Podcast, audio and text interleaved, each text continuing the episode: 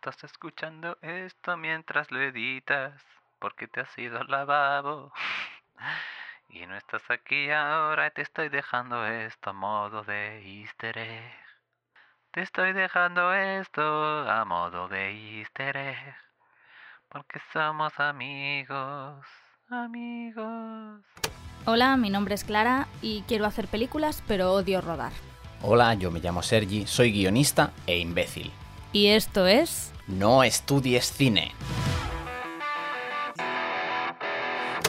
Bienvenidos una vez más a No estudies cine, el podcast que va a bajarte los humos y hacer que no te sientas superior por haber estudiado. Pensé que es decir el podcast que te iba a bajar las bragas o algo así. Yo, joder, Clara va fuerte.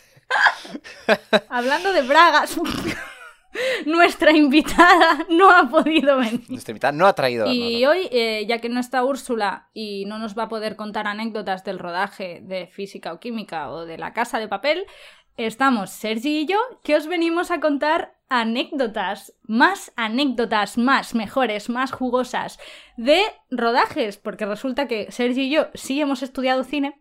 Y una de las cosas que tiene estudiar cine es que ruedas cosas. Y cuando ruedas cosas, pues pasan cosas. Pasan cosas que te llevan a la conclusión de que es mejor no haber estudiado cine y acabas haciendo este podcast. Y estoy entrando en bucle. Eh, eh, Sergi, hab- Yo habla tú. Voy a contar una anécdota, o sea, no ahora, pero va a ser para el final. Que es literal que era para que alguien hubiera acabado con un agujero de bala en la cabeza. Oh my O sea, god. cuando me escuché, porque claro, tu- tuve que escuchar el, el podcast anterior para, para no solo para, obviamente, y no, y no contar la misma cosa. Que, por cierto, tenéis el podcast, el podcast de, de la anterior de temporada. Y lo cual también a coalición, porque llevamos ya varios episodios grabando lo de lo tenemos que comentar y no lo comentamos. En un principio, además de este episodio, quedarán cuatro episodios más y, y se terminará No Estudios Cine. Oh. Mm. Luego esto ya lo, lo especificaremos en el último de despedida de si habrá más, no habrá más, cómo habrá más. Pero bueno, ¿qué me refiero? No esperéis una tercera temporada en el horizonte de manera en inmediata un futuro porque cercano. Exacto. está siendo un jaleo jaleísimo. eh, Ah, la vida, la, vida es, es muy dura. La vida. Además, necesitamos poder rodar cosas para tener más anécdotas para una siguiente temporada. Y si estamos grabando el podcast, no podemos rodar. Entonces, en la vida hay que tomar decisiones muy duras. En eso consiste hacerse adulto. Bienvenidos al Coming of Age de No Estudies Cine. Pero bueno, Clara, tú que has rodado recientemente, cuéntanos cositas. Yo hacía mucho tiempo que no iba a rodajes porque yo ya lo digo siempre, en la intro. No me gusta. eh, no me gusta. Es algo por lo que te- me, me gusta hacer pelis. Entonces tengo que pa- pasar por eso. Eres como Hitchcock, no te gusta rodar las películas. Es que eso, es que los rodajes. Es que hay mucha gente. Bueno, mira, en este último rodaje, por ejemplo. este- Al final todo se reduce o sea, en lo de la amistad, en todo es como que no te gusta relacionarte con gente. Empieza a entender Es cosas que tienes ahora. que interactuar con mucha gente. Esto se lo comentaré a mi psicólogo as soon as ahí encuentre uno porque he cortado con mi anterior psicóloga y ahora estoy buscando como uno nuevo. Si psicólogos en la, en la sala, dejadlo en, en los comentarios. Por favor. Deja- dejad comentarios vitales para si Clara. alguien en- tiene en alguna recomendación, eh, exacto. Bueno, pues hacía mucho tiempo que no, que no rodaba. De hecho, el último corto que, el último rodaje en el que estuve fue un rodaje mío, del que también hablaré. Que por cierto, no, ¿hago el spam ahora o lo hago después? Lo voy a hacer ahora. Dale, dale. Mis cortos se pueden ver, los he subido a YouTube, por fin. Entonces, eh, tenéis dos de mis cortos en un canal secundario que me ha abierto que se llama Scarliu Spin-off. O Spin-off Scarliu, no me acuerdo bien. Lo pondremos abajo. Lo pondré en- abajo, ¿vale? Y allí tenéis eh, mi último corto, que es de terror, pero no es elevado. Que se llama Crónica Macabra de una muerte cualquiera. No. o sea, nadie se sabía el título, Cosas. solo yo en el rodaje y ahora los tengo. Crónica Macabra de una noche cualquiera. Es mi último corto. Más que un corto, es un mediometraje. Está muy bien, ¿eh? Sí, sí. No hagáis mediometrajes, luego no se pueden mover por festivales. Es un currazo y luego lo acabas subiendo a YouTube. Pero da igual, estoy muy contenta, estoy muy contenta con cómo quedó, en serio. Y os contaré cosas. Y bueno, y está ese corto y, y el corto anterior que rodé, entonces los, los tenéis ahí si queréis echarles un ojo y, y comentad, no... Si es una mierda os podéis callar, tampoco necesito, si creéis que es una mierda, no necesito saberlo. Eh, eh, muchas gracias. Bueno, ese fue mi último rodaje, que fue eh, noviembre de 2019. Y hubo, ha habido una pandemia por medio, tal, tal. Total, que no he vuelto a... Mentira, sí que he rodado otra cosa. Estuve en otros rodajes, pero lo pasé tan mal que lo había borrado de mi cabeza. A una amiga mía que es actriz por su cumple, soy una amiga horrible y no sabía qué regalarle, así que le regalé un guion de una escena para que pudiese rodarla y esa escena pudiese ser su videobook porque su videobook estaba lleno de escenas donde ella hacía de prostituta o de femme fatal, ¿sabes? Porque Joder. si eres una actriz guapa, pues al final te, te dan esos papeles. Entonces dije, voy a escribirte una escena divertida donde puedas enseñar tu vis cómica. Y entonces la escribimos y la rodamos. Y yo lo pasé muy mal, salí del rodaje con un ataque de ansiedad porque estaba rodeada de hombres que no me hacían caso. Y fue muy frustrante y salí de allí pensando que era una inútil y que no sabía dirigir. De hecho, creo que te llamé. Te mandé un audio medio llorando, Sergi. Sí, y, tú eso me, sí, sí. y tú me dijiste, cálmate, cálmate, amiga. Pero uff, vale. Bueno, pues quitando este corto, eh, hace un par de fines de semana me fui a, a- a rodar un corto donde, bueno, yo básicamente hice de runner y luego hacía de voz en off en una llamada de Skype. Era el típico rodaje así en plan muy ideal, ¿sabes? Como alquilamos una casa un fin de semana y nos vamos el fin de semana a rodar. Además era un corto de terror y bueno, conocía a gente del equipo y dije, bueno, pues me voy. Y pasó una cosa graciosa, que en aquel momento no, no fue nada gracioso. Eh, se fue la luz, Suele ser importante para rodar. saltan los plomos. Que ya habían saltado la noche anterior porque teníamos puestas muchas estufas, porque hacía mucho frío. En los rodajes hace mucho frío. Lo dijimos el otro día, es- muy... eh, se pasa mucho frío, voy a hablar mucho de frío en rodajes, en estas anécdotas. Le le leí en Twitter hace poco a Paco Cabeza, si no me equivoco, que decía, para rodar en Madrid en invierno era como si estás en un interior, un pantalón. Si estás en, en un estudio, dos pantalones. Y si estás en exterior, Excel. tres pantalones. Sí, sí, es que tal cual. Rodar en, en- en invierno es horrible. Dijimos que rodar en agosto era horrible, eh, pero es que rodar en invierno también. Rodar es horrible en general, ¿vale? Bueno, total, que se, se fue la luz y bueno, pues nada, ya está. Estábamos mm, parte del equipo en la casa, lo volvimos a poner. A la mañana siguiente empieza el rodaje y se va la luz. Y cuando van a subir los diferenciales, no pueden. Pudieron subir los diferenciales del piso de arriba, porque había como, estaba separado, ¿vale? Los, los- las mierdas estas de la luz. Estoy haciendo gestos con la mano y esto no lo está viendo nadie, Clara, mm, deja de... Explícate mejor. Bueno, que los interruptores, los comandos estos de la luz, estaban separados por plantas y por diferentes cosas. Entonces, el caso es que en la planta de arriba, que era donde se rodaba, gracias a el dios del cine, sí que había luz, pero abajo solo funcionaban los enchufes y la luz de la cocina. Bueno, al menos comisteis. Sí, pero no iba la luz. Entonces, claro, era de día y no pasaba nada. ¿Qué pasó? Que el día pues fue pasando, llegó la noche y seguía sin haber luz. Íbamos con la linterna del móvil al baño, ¿sabes? Era un poco como en plan de ¿qué es esto? Hubo un momento que dije... Porque yo estaba todo el rato pensando, hay un gaffer, hay eléctricos, ellos entienden más que tú de estas cosas. Déjales. Déjales que hagan su trabajo. Pero había algo en mi cabeza que me decía, "Mm, es que creo que no lo están haciendo bien. Total, que al final se me, se me hincharon los ovarios al final y me acerco a- allí a los que estamos, me acerco al equipo de producción y les pregunto, ¿me dejáis intentar una cosa? ¿Puedo apagar todo A ver qué pasa. y volverlo a encender como en Jurassic Park? ¿Sabéis? Que para Sí, restablecer... Hay que resetear el sistema, no hay que quitar la corriente de la jaula del tiranosaurio y de los velociraptores para luego que funcione. Ahí los convencí. Con mi argumento de Jurassic Park los convencí. Bueno, pues lo hice y, y funcionó. Funcionaba.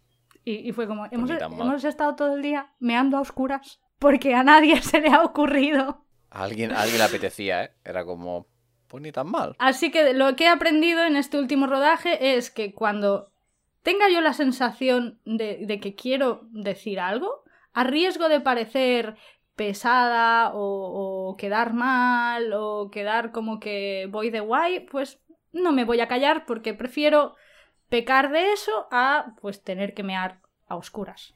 Mear a oscuras es una metáfora, no es tan horrible mear a oscuras, ¿vale? La pregunta no es si puedes, la pregunta es, Exacto. ¿Cuál es la necesidad?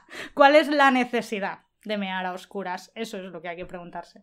Pues yo voy a empezar eh, con las mías. Las tres anécdotas que traigo van creciendo.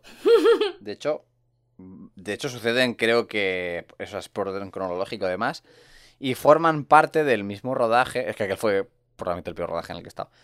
De en el director del hotel aquel que le iba el sadomaso Ah, el y hizo leer sí. rel- relatos turbios y tenía y quería hacer un hotel de sadomaso y tal. Lo tenéis en el otro episodio. Para más información, escuchad nuestro anterior episodio de anécdotas de rodaje. Forma parte del lore, forma parte del lore de ese rodaje. Y vamos a rodar en el metro, en el metro en marcha. ¿Con permiso o, a lo pirata?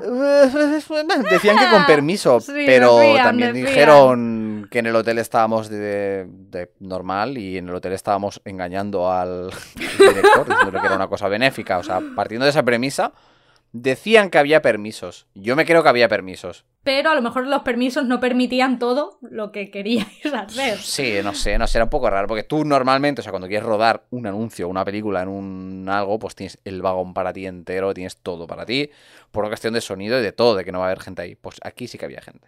Uh, Pues total, el metro pues circulaba de normales y tienes que subir todo el material al vagón de metro porque luego porque el metro se va, porque no espera y tienes que tienes que subirlo todo. Pues claro, yo que estaba de gaffer, si no me equivoco, que es la persona responsable de tema luces y tal, pues aunque no lo parezca, eh, son muy importantes los sacos de arena para poner como en los Mm. soportes, en los trípodes de los focos sí, porque si para no que se haga de caen. peso y que si, claro, para si se cae, no, pues que se quede, se quede aquello estable. Pues total, había que entrar ahí en plan. Todos ahí a saco con todo el material. Cogí, creo que eran dos o tres sacos. Cada saco a lo mejor son 5 kilos, no sé, o 6. Y subimos. Tucu, tucu, tucu, tucu, tu. Vale, dejamos la. Eso con, con gente. O sea, con gente ahí en el vagón que no estaba pactado ni nada. Pum, vale, subimos todo el equipo de los maletines de cámara y tal en, dos, en dos viajes rápidos. Y de repente noto como mi mano, o sea, el puño de mi mano derecha está cerrado. Pero, o sea, yo no lo puedo abrir. Está cerrado y no puedo abrir la mano. Y es como, ¿What the fuck? What? La abro. O sea, cogiendo mi mano, mi otra mano, la izquierda, ¿no? Y haciendo como palanquita y abriendo los dedos. Lo dejo sí, pero a la que lo suelto, se vuelve a cerrar. Por arte de magia. Y claro, me cago poco. No, es como, Hostia. what the fuck, ¿qué ha pasado? Y fue. ¿Te habías electrocutado? No, no, no, no, porque no había, no había nada, no había nada enchufado. No, pero esto fue de que me pincé un nervio del brazo o lo que sea, que el nervio ese decía que se me cerrara la mano. Pues durante mucho tiempo posteriori estuve notando como calambres o como cosquilleos en el brazo de eso. O sea, moraleja, eh, no carguéis mucho peso en las manos y yo creo que me, me puse como uno, eso es claro, 6 kilos ahí, pum, Mm. haciendo presión Uf, que fue nada, no, un momento, pero por no hacer varios paseos de tal, pues sí, sí, lo- y la salud lo primero. Y me, me hizo bastante, bastante giñe. Luego, a los minutos ya podía abrir la mano, pero claro, estamos ahí en medio, había que grabar y era como, hostia, que no puedo abrir la mano, ¿qué está pasando? Y a todo esto, pues en ese vagón hubo que, no sé si se les han pasado como que siete años de esto o así. Hubo como que pedirles amablemente a la gente que se fueran o esperar a que fueran bajando del vagón para poder ocupar el vagón con los respectivos actores Claro. uf. ocupando el puesto. Pero vamos, que no es lo óptimo ni, ni por asomo. Relacionado con esto que has dicho de echar a la gente, hay un corto que lo rodé, pasaba todo dentro de un bar. Está en mi canal, lo podéis ver también. Es, es- es un corto que me hizo mucha ilusión rodar. Y lo rodamos con cero presupuesto y tal. Y joder, ahora lo veo y es como cambiaría mil cosas, pero yo creo que es importante también ver que decir, eh, pues, oye, no estaba tan mal, ¿sabes? Porque creo que siempre se pasa por esta época de vaya puta mierda que he hecho, al menos a mí me pasa. Por eso mi psicóloga dice que soy muy autoexigente y por eso he dejado de ir a esa psicóloga. Eh, Porque me exigía demasiado poco. ¿Quién se ha creído que es? y rodamos en el bar y un día sí que pedimos el bar solo para nosotros, pero no nos dio tiempo de rodar todo lo que teníamos que rodar en el bar. Entonces le propusimos a la dueña si nos dejaba ir al día siguiente, pero claro, con el bar abierto. No rodéis con un bar abierto. Porque, claro, como no pudimos planificarlo, si hubiésemos podido planificar en plan de, vale, estas escenas, o sea, hubiésemos aprovechado para rodar el día que rodábamos con el bar abierto las escenas donde no había diálogo. Mm. Pero, claro, no lo planificamos, entonces faltaban rodar un par de escenas que eran con diálogo. Claro, pídeles tú a un bar, a los del futbolín, se calle. que se callen un momento. Uf, hostia, terror, ¿eh? O sea, casi se, creo que casi se pega de hostias el productor con, con no sé quién, porque dijimos en plan, claro, súper amables, pero yo qué sé, esa gente está ahí de fiesta, ¿sabes? Entonces le dijimos. "Pode- podéis bajar el volumen un momento, no sé qué, y entonces cuando dijimos acción, hubo gente que empezó, ¡eh! "Eh", ¿sabes? Como hacer ruido a propósito y allí Claro, el productor puso una cara de mala hostia y yo como... "Ch, ch". Y luego tengo muchas anécdotas, eso, de, de crónica macabra. Algún día saldrá el making of. Es que tenemos como 200 horas de metraje de making of, ¿sabes? A lo mejor algún día las editamos y, y sale Scarlet Cat. sale el Scarlet Cat. Pero, o sea, Crónica Macabra fue precioso y fue un desastre de principio a fin. O sea, fue como. Desde cosas tontísimas. Es que esto es spoiler. Bueno, aparece un animal, ¿vale? No voy a decir cuál. Es un animal doméstico. Pero el caso es que estuvimos preguntando a gente y una persona nos dice, sí, yo os lo dejo, pero el problema es que no puede tocar el suelo porque es alérgico a no sé qué y no está vacu- es alérgico a las vacunas y no está vacunado. Oh, no. Y es como, no, no, este no, que encima se va a morir. Claro, Total, que no encontrábamos en plan nadie o si lo tenían como que había muerto recientemente o no sé, nosotros ahí abriendo heridas. Al final conseguimos que un ex compañero de piso del que nos hacía la mezcla de sonido tenía uno y nos lo dejó y ese es el, el animal que sale en la peli. Pero es que lo gracioso fue que justo después, en plan de a la semana, de repente todo el mundo tenía ese animal. Tú lo tienes, tú tienes, tú lo tienes, Sergi. De repente es como mogollón de amigos. yo tengo. Ah, pero si yo tengo Yo uno tengo. y es como, a ver, ¿y dónde estabais? Complicado, ¿eh? De rodar con animales. Esto... Sí, sí, es muy... nunca más, o sea, fue porque, porque como es de terror elevado el corto, De terror pues elevado. tenía que salir... tiene que haber tenía iconos. salir un animal, claro, tenía Claro, que salir un animal. Ahí como para dar mal rollo, ¿no? Tal, no sé qué. Sí. Bueno, y hay muchas anécdotas de ese rodaje de cosas eh, que salieron mal, pero los greatest hits son eh, que rompimos tres cosas. Joder. La primera, bueno, la primera no la rompimos nosotros, la primera se rompió. Ya. Se rompió la cámara. Suele ser importante para un rodaje también. O sea, la cámara era de uno de los, de los actores, teníamos la Black Magic ahí súper bonita y tal. Venga, va, vamos a hacer cuadro. La cámara se enciende, se enciende un segundo y se apaga. Pup. Se apaga para no volver. De- Bueno, eso nos llevó dos horas de retraso el primer día, pero no pasó nada. Nos gastamos pasta y alquilamos la misma cámara. Estoy contenta porque hubo este problema y aún así reaccionamos rápido y todos contribuimos, ¿sabes? Pero ya fue como empezamos bien. Lo siguiente que rompimos fue una persiana automática. Cayó en plan guillotina. Si llega a estar alguien debajo. Fuck. Luego el señor que vino a cambiar la persiana nos dijo que la persiana estaba muy, muy mal ya. Ya, ya, pero. Fuah, chaval, llega a pasar. Ya, ya, ya, no. Uf. Pero bueno, como era terror elevado, Terror elevado, joder. Pasaba de noche, era terror elevado nocturno, pero rodábamos de día. Entonces rodábamos de día el contracampo donde no se veía la ventana y teníamos que bajar la persiana. Pero ¿qué pasa? Que huele a humanidad. Esa es otra de las cosas que pasa en los rodajes, ¿no? Si Sí. ruedas en una habitación cerrada, el equipo total éramos 20 personas, no habíamos no había 20 personas en aquel comedor, pero unas 10 sí. Y entonces huele a humanidad. Esto nos importaba a todos, menos al cámara, ¿eh? Nuestro amigo Alex Noguerón, que como es anósmico, pues se la sudaba porque no huele, no tiene sentido del olfato. Y todos como, joder, qué peste huele a sudor. Y él como, ja- yo estoy bien. I have no weakness. Exacto, es, es inmune. Es muy bueno, contratad a Alex. Alex, te queremos. Un beso, quedó súper guay. Muchas gracias por tu Un trabajo. besi de fresi. Pero eso, de tanto subir y bajar la persiana, pues la persiana murió. Y la tercera cosa que murió fue el wifi. Bueno, pero. El actor estaba muy metido en el personaje eh, y tenía una escena así como de forcejeo y le metió un patadón al cable. Ah, vale, como el, como el router de. El cablecito, ¿sabes? El cablecito que va a la fibra óptica. La fibra óptica es como la mierda más sensible del mundo. Ya, y nada, ya. hizo clic y clic y ya se jodió. Y se fue. Claro, no, nos supo mal, no por nosotros, sino porque nos estaban dejando ese piso para rodar. Y claro, fue como, Se fue y no volvió. perdón. Es que es una mierda, porque alquilar una cosa para rodar es caro, pero si ruedas en casa de amigos es como, va, va, vas a romper algo. Fua, sí, es peligroso, ¿eh? De hacerse boquetes en las paredes y cosas así. Es un poco. Es delicado. Aunque el greatest hit, el greatest hit de ese rodaje, esto lo he contado, no sé si en algún directo o en algo, pero aquí creo que no. Escuché el otro programa y creo que no he contado esto. Pero fue el vecino. Estábamos haciendo un poco de ruido, ¿vale?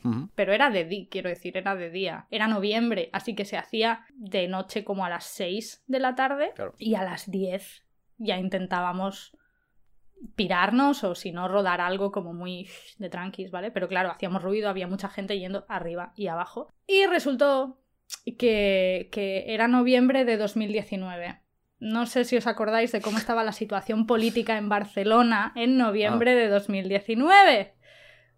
Pero estaba tensa. Estaban quemando contenedores en la, en la calle. De hecho, Mm, se en el sonido ambiente se cuelan helicópteros y ambulancias constantemente. Incluso Claro. nos planteamos rodar un final alternativo de terror elevado en el que los protagonistas al final pues se encuentran con Barcelona ardiendo directamente, ¿sabes? Que de hecho por eso acabábamos de rodar pronto, porque era como es que van a cortar los trenes y va a haber Claro. piquetes en la autopista y entonces las maquilladoras vivían lejos y estaban Claro. como preocupadas. Bueno, pues un vecino escuchó ruido, así que subió a quejarse del ruido. Hasta aquí todo bien. Nos disculpamos, pedimos, pero también el señor muy exagerado dijo que lleváis 24 horas seguidas haciendo ruido. Como señor, hemos dormido en nuestra casa. O sea, es como, eso que dice no es, no es verdad. Ya, ya entró como con muy malas maneras y entonces le intentamos explicar. Dijimos, perdón, es que estamos rodando una película. Su respuesta. Yo no sé lo que estáis haciendo, ¿eh? De verdad que no lo sé. No, no, es que no me lo cuentes. No lo quiero saber. El señor se pensaba que estábamos fabricando bombas. What? Te lo juro. Y nos llamó. ¿Qué nos llamó? Ocupas catalufos. O sea, es que fue tan. O sea, y se fue, es que estoy hasta los cojones de los ocupas catalufos. Y nosotros, como. Estamos rodando una peli de señor. Es que no lo quiero saber. No quiero saber lo que estáis haciendo aquí, ¿eh? Vosotros metidos con vuestras orgías. What? O sea, el señor se pensó que estábamos montando una orgía y fabricando bombas. Flipas. A mí una vez en un rodaje era como una urbanización así como de más o menos de pasta, o sea que para entrar en coche había una barrerita y un guardia de seguridad. Ujú. Era un casoplón que lo flipabas. Y era como un. para un cortometraje que había preso. Y pues se ve que. Yo no lo vi, pero se ve que una vecina tiró como un cubo de agua. En plan a la peña, en plan de. ¡Ah! Un clásico. Porque se ve que es la típica casa, casoplón, de que a, a veces han rodado alguna peli porno allí, cosas así, y esto no era porno, era de, era terror elevado. Joder, pero la, la- la vecina pues, tranquilamente tira, tira un cubo de agua y te jode una red epic. ¿sabes? Bueno, En sí, y con, y con focos de 6.000 vatios y cosas así enchufadas, Claro. que es como, ah, entiendo, pero Venga. señora, no ve los cables aquí el tamaño de mi brazo. Pero para historia de terror, seguimos en el, en el metro este, ya nos hemos subido en el metro, nos hemos adueñado del vagón, vale, pues empezamos a rodar, pero llega un momento que vemos que, o sea, nosotros montamos el tinglado y nos separamos un poco y vemos que nos están rodando. Digo, ¿qué pasa aquí? Y es porque yo creo que nos subimos a la línea de metro de Valencia que tiene mayor recorrido no subterráneo, o sea, que entra luz. Entonces, claro, por un tema raccord no se podía tal. Y claro, yo no tengo ni idea cómo es la línea del metro de Valencia. Pero digo yo que la mayoría irá bajo tierra. Es como, ¿y para qué coño nos metemos en esta? Si aquí va. Y había gente como que jugaba un poco en casa, no sé si me explico. Que lo podrían, no sé, haber comentado algo. Claro. Entonces nos pasamos más tiempo no rodando que rodando. Es que localizar es muy importante porque luego pasan estas cosas. Sí, claro, claro. Es que es como vas y, y era como, bueno, pues nada, ¿qué le harás? Y llega un momento que a mí y, y a mi colegui que estaba eléctrico nos piden si tenemos un cúter. Y es como, ¿un cúter para qué? Y es porque estaban ahí, ¿no? Pues actuaban el actor principal y había varias personas que eran como amigos de tal, que hacían de, de extras. O sea, no eran actores, si no me equivoco. O a lo mejor sí, pero bueno, hacían, hacían de extra, no tenían frase. Y, y era porque entre ellos se encontraba una mujer embarazada que claro, al estar Entre en- los extras. sí, que al estar Vale. embarazada, pues claro, eh, no aguantaba muy bien el tema de no ir al baño. Y literal nos pidieron un cúter para poder, porque claro, el tren, no, el metro no paraba, no tal, y era como, bueno, pues que se baja en una parada y cuando hará de la vuelta a la línea, porque tenemos que volver a la zona en la que podemos grabar, que no es el caso, pues ya que se suba. No, no, no, ¿qué tal? Que no sé qué. Pues la pobre mujer esa tuvo que mear en una botella de plástico que, que habíamos cortado como con el cúter y luego en una estación como que lo tiraron como en la rendija de, de tal, pero vamos, una, una cosa que era, que era, ¿qué me estás contando? ¿Qué me estás contando?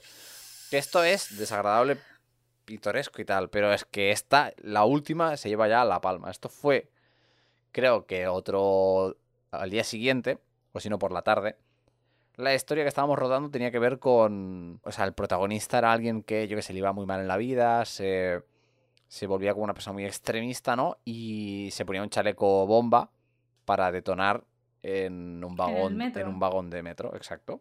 ¿Y esos dejaron rodarlo? No me lo creo. Bueno, a lo mejor en Valencia. En, Barcelona es que hay una política que no te dejan, no te dan permiso para rodar nada eh, que juegue en, en detrimento de la mala imagen. O sea, no puedes ro- rodar nada que tenga que ver con, con robos, con delincuencia. Mm, no sabía esto. los ferrocarriles de la Generalitat creo que son más laxos y de hecho hay muchas pelis rodadas en Barcelona donde están en el metro y en Mm, realidad no están en el metro, están en los ferrocarriles. Qué fuerte. Para los que no seáis de aquí, de, de Cataluña o de Barcelona, pues hay muchas líneas de much- los ferrocarriles son como el metro primigenio, ¿no? Digamos, pero es como otra red de transportes Mm. Sí. de otra compañía y, y tal, y tienen recorridos más largos.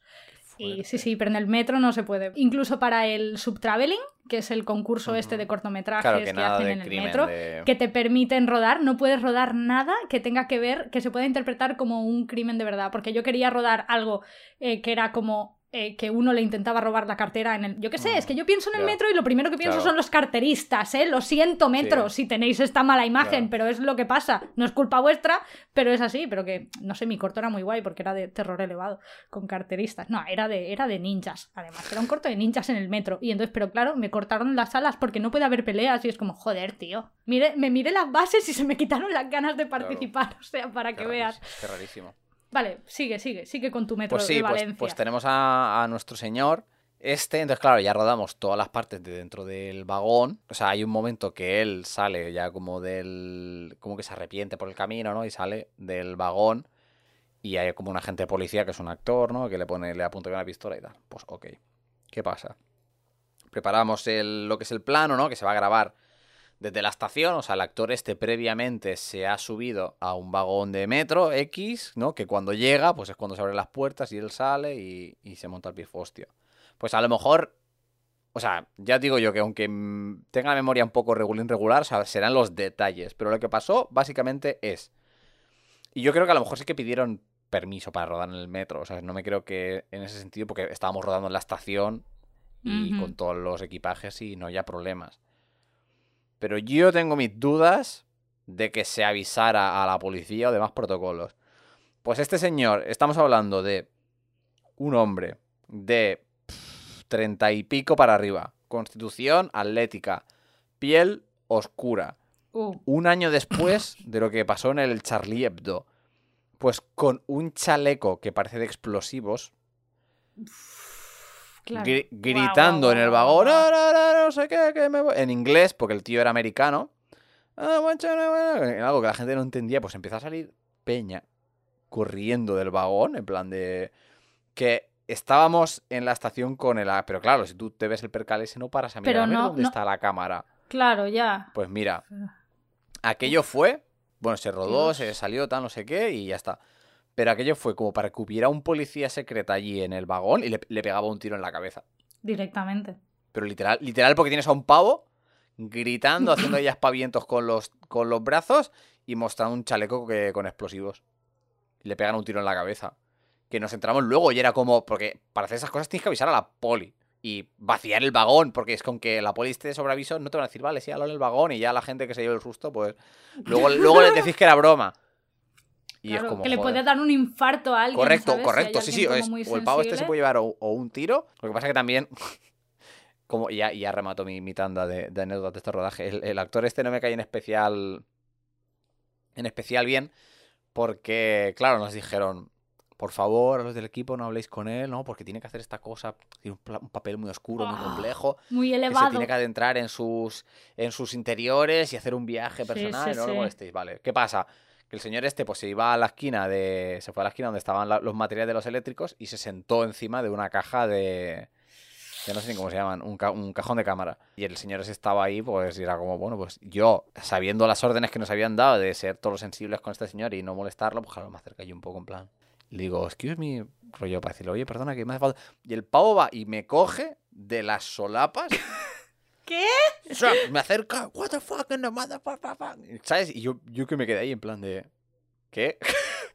Súper acojonado de qué está pasando, qué está pasando, qué está pasando. Y luego ya, pues se piró y tal, pero un tío más gilipollas, tío, el rollo de, de método solo para hacer cosas malas. Luego ya, y para finalizar, el rodaje este acabó bastante mal, rollo que se, se acabó pirando gente del equipo a mitad de rodaje, Uf, pero uf, uf. eh, surgió el amor ¡Oh! Entre el sonidista y la chica de arte. ¡Qué bien! No sé si a día de hoy siguen siendo pareja. Me parecía un poco extraño después de tanto tiempo, si alguna vez he hablado con ellos, pero escribirles para decirle, oye, seguís saliendo juntos para decirlo en este podcast. Así que imagino entiendo, espero que sí, que si no, pues habrán durado cuatro o cinco años, pero sí, sí, fue un poco el, el contrapunto, pero luego hubo salseo y dramas de dejando el rodaje por las condiciones draconianas de. Peña gritándose entre ellos y tal, y todo mal, todo mal. Es que es muy duro, es muy intenso. Rodar es muy intenso. En, en mis cortos no ha, no ha surgido el amor, han surgido grandes amistades que han perdurado. Nada, tampoco. Aunque en el estreno de Crónica Macabra eh, sí que se desvirtualizaron dos personas en ese momento y se conocieron en persona en, en el estreno y a día de hoy siguen juntos y me hace como mucha ilusión porque son súper ¿Puntos de pareja, dices? Sí, sí, sí, de pareja porque son Oh. son súper cookies. Nosotros en Crónica Macabra eh, nos pasó que rodábamos una escena exterior, hubo bastante drama también con la escena exterior, no, porque queríamos rodar al atardecer para simular un amanecer. Bueno, se nos fue el puto sol, obviamente, porque nos habíamos olvidado el trípode. Entonces estábamos rodando esta escena exterior, claro, era noviembre, tío, hacía mucho frío. Los actores simulaba Mm. que iban vestidos como con ropa de verano. No por nada, porque la ropa de invierno es que no es estética. Bueno, total, que estamos rodando en exterior, yo con tapando a los actores con una manta cada vez que decíamos corten. Y teníamos permisos, pero no. O sea, teníamos como permisos, rollo, para rodar sin trípode y muchas menos personas de las que estábamos. O sea, creo que a lo mejor teníamos permiso como para 10 personas y éramos 15 o 17. Vale. Como rápido, iros caminando, haced ver que sois peatones. La, la, la, la, la, ahí en, en la línea, en el borde de, de la ilegalidad, rozando la ilegalidad. Y pasó la poli. De hecho, de hecho, es que normalmente cuando pides permisos, al menos aquí donde vivo yo, cuando pides permisos, va la poli también un Claro. poco a ver que va todo bien. Pasó la poli. Y de repente la poli se pone a hablar muy fuertemente con uno de los actores y con el productor. Y yo como, uff, digo, mierda. Y claro, los veo ahí como muy intensamente en la conversación y digo, mierda, mierda, ¿qué ha pasado? Y al final me acerco, en plan de, ¿hay algún problema, gente? Creo que todos los actores de doblaje deseamos en algún momento que nos pare la poli para poder decir, eh, no pasaba nada, pasaba que el poli era amigo del actor. Vaya. se habían reencontrado y estaban ahí. La poli estaba allí porque había unos vagabundos liándola cerca. Y entonces nos estaban preguntando si habíamos visto a los vagabundos conflictivos. Y nosotros, no, señora gente. Y nos han dicho, bueno, si tenéis algún problema, tal, no sé qué, nos avisáis. Nosotros habíamos oído a los vagabundos lanzándose botellas y tal. Pero bueno, estaban, no estaban, estaban cerca, pero no tanto. Entonces, como, bueno, mientras no se acerquen. Bueno, entonces tuvimos este primer momento y luego, venga, nada, luego pusimos el traveling, ¿sabes? No teníamos permiso, pero lo pusimos ahí, en plan de, bueno, mira, mientras no nos digan nada, ya está. Y lo que hicimos al final, el culmen, la última escena, el último plano que rodamos del rodaje, prendimos fuego a un cuadro. ¿Qué? Lo hicimos escondidos en un rincón, porque estábamos como en un sitio que había escaleras y nos metimos como debajo de las escaleras, que ahí es donde normalmente están los vagabundos, pero como había venido la poli, los vagabundos no estaban. Entonces nos metimos ahí en la Más es guarida. como, ¿dónde podemos hacer un buen fuego? En la salida de incendios, yo creo que es bastante táctico. Sí, sí, sí, sí. Y le prendimos fuego con gasolina y tal, y fue como... ¿Con gasolina? Claro, claro, le echamos gasolina. A ver, la, la historia es, además es gracioso, porque el cuadro Ay, al que le prendimos, le prendimos fuego a un cuadro al óleo, y además todo esto fue improvisado, todo esto no estaba en guion, pero es que fuimos a, a- fuimos un día a, als Encants, Un mercadillo, no sé. es un mercadillo, exacto, es como un mercadillo enorme que hay en Barcelona. Entonces fuimos allí a, a buscar atrecho y cosas. Y entonces de repente, y fue como una señal del dios del cine, del dios del cine de terror elevado, en este caso es el terror ba- barrio bajero más bien, encontramos un cuadro al óleo de, de Satanás. O sea, el cuadro era, era Satán, literalmente. Era un cuadro feísimo. Era feísimo y se notaba como que lo había pintado alguien creyéndoselo muy fuerte. La de vestuario lo definió como alguien con un muy mal viaje ha pintado esto. Era un Satanás muy feo y muy horrible, ¿vale? Pero nos pareció tan mágico estar buscando cosas para nuestro corto que tenía que ver con rituales satánicos y tal, y encontrar ese cuadro que lo compramos. El del mercadillo nos pedía 20 euros y le dijimos, no, 10, que este cuadro es una mierda y nadie más te lo va a comprar Claro. porque da miedo y da mal rollo. Satánico. Bueno, es como- 10 euros. Y entonces además nos inventamos toda una subtrama que el prota pintaba y no sé qué, y todo fue a raíz del cuadro, ¿vale? Y entonces fue al final, bueno, esto hay que culminarlo y dije, el cuadro este tiene que arder. Así que trajimos gasolina y un soplete, nos escondimos donde los...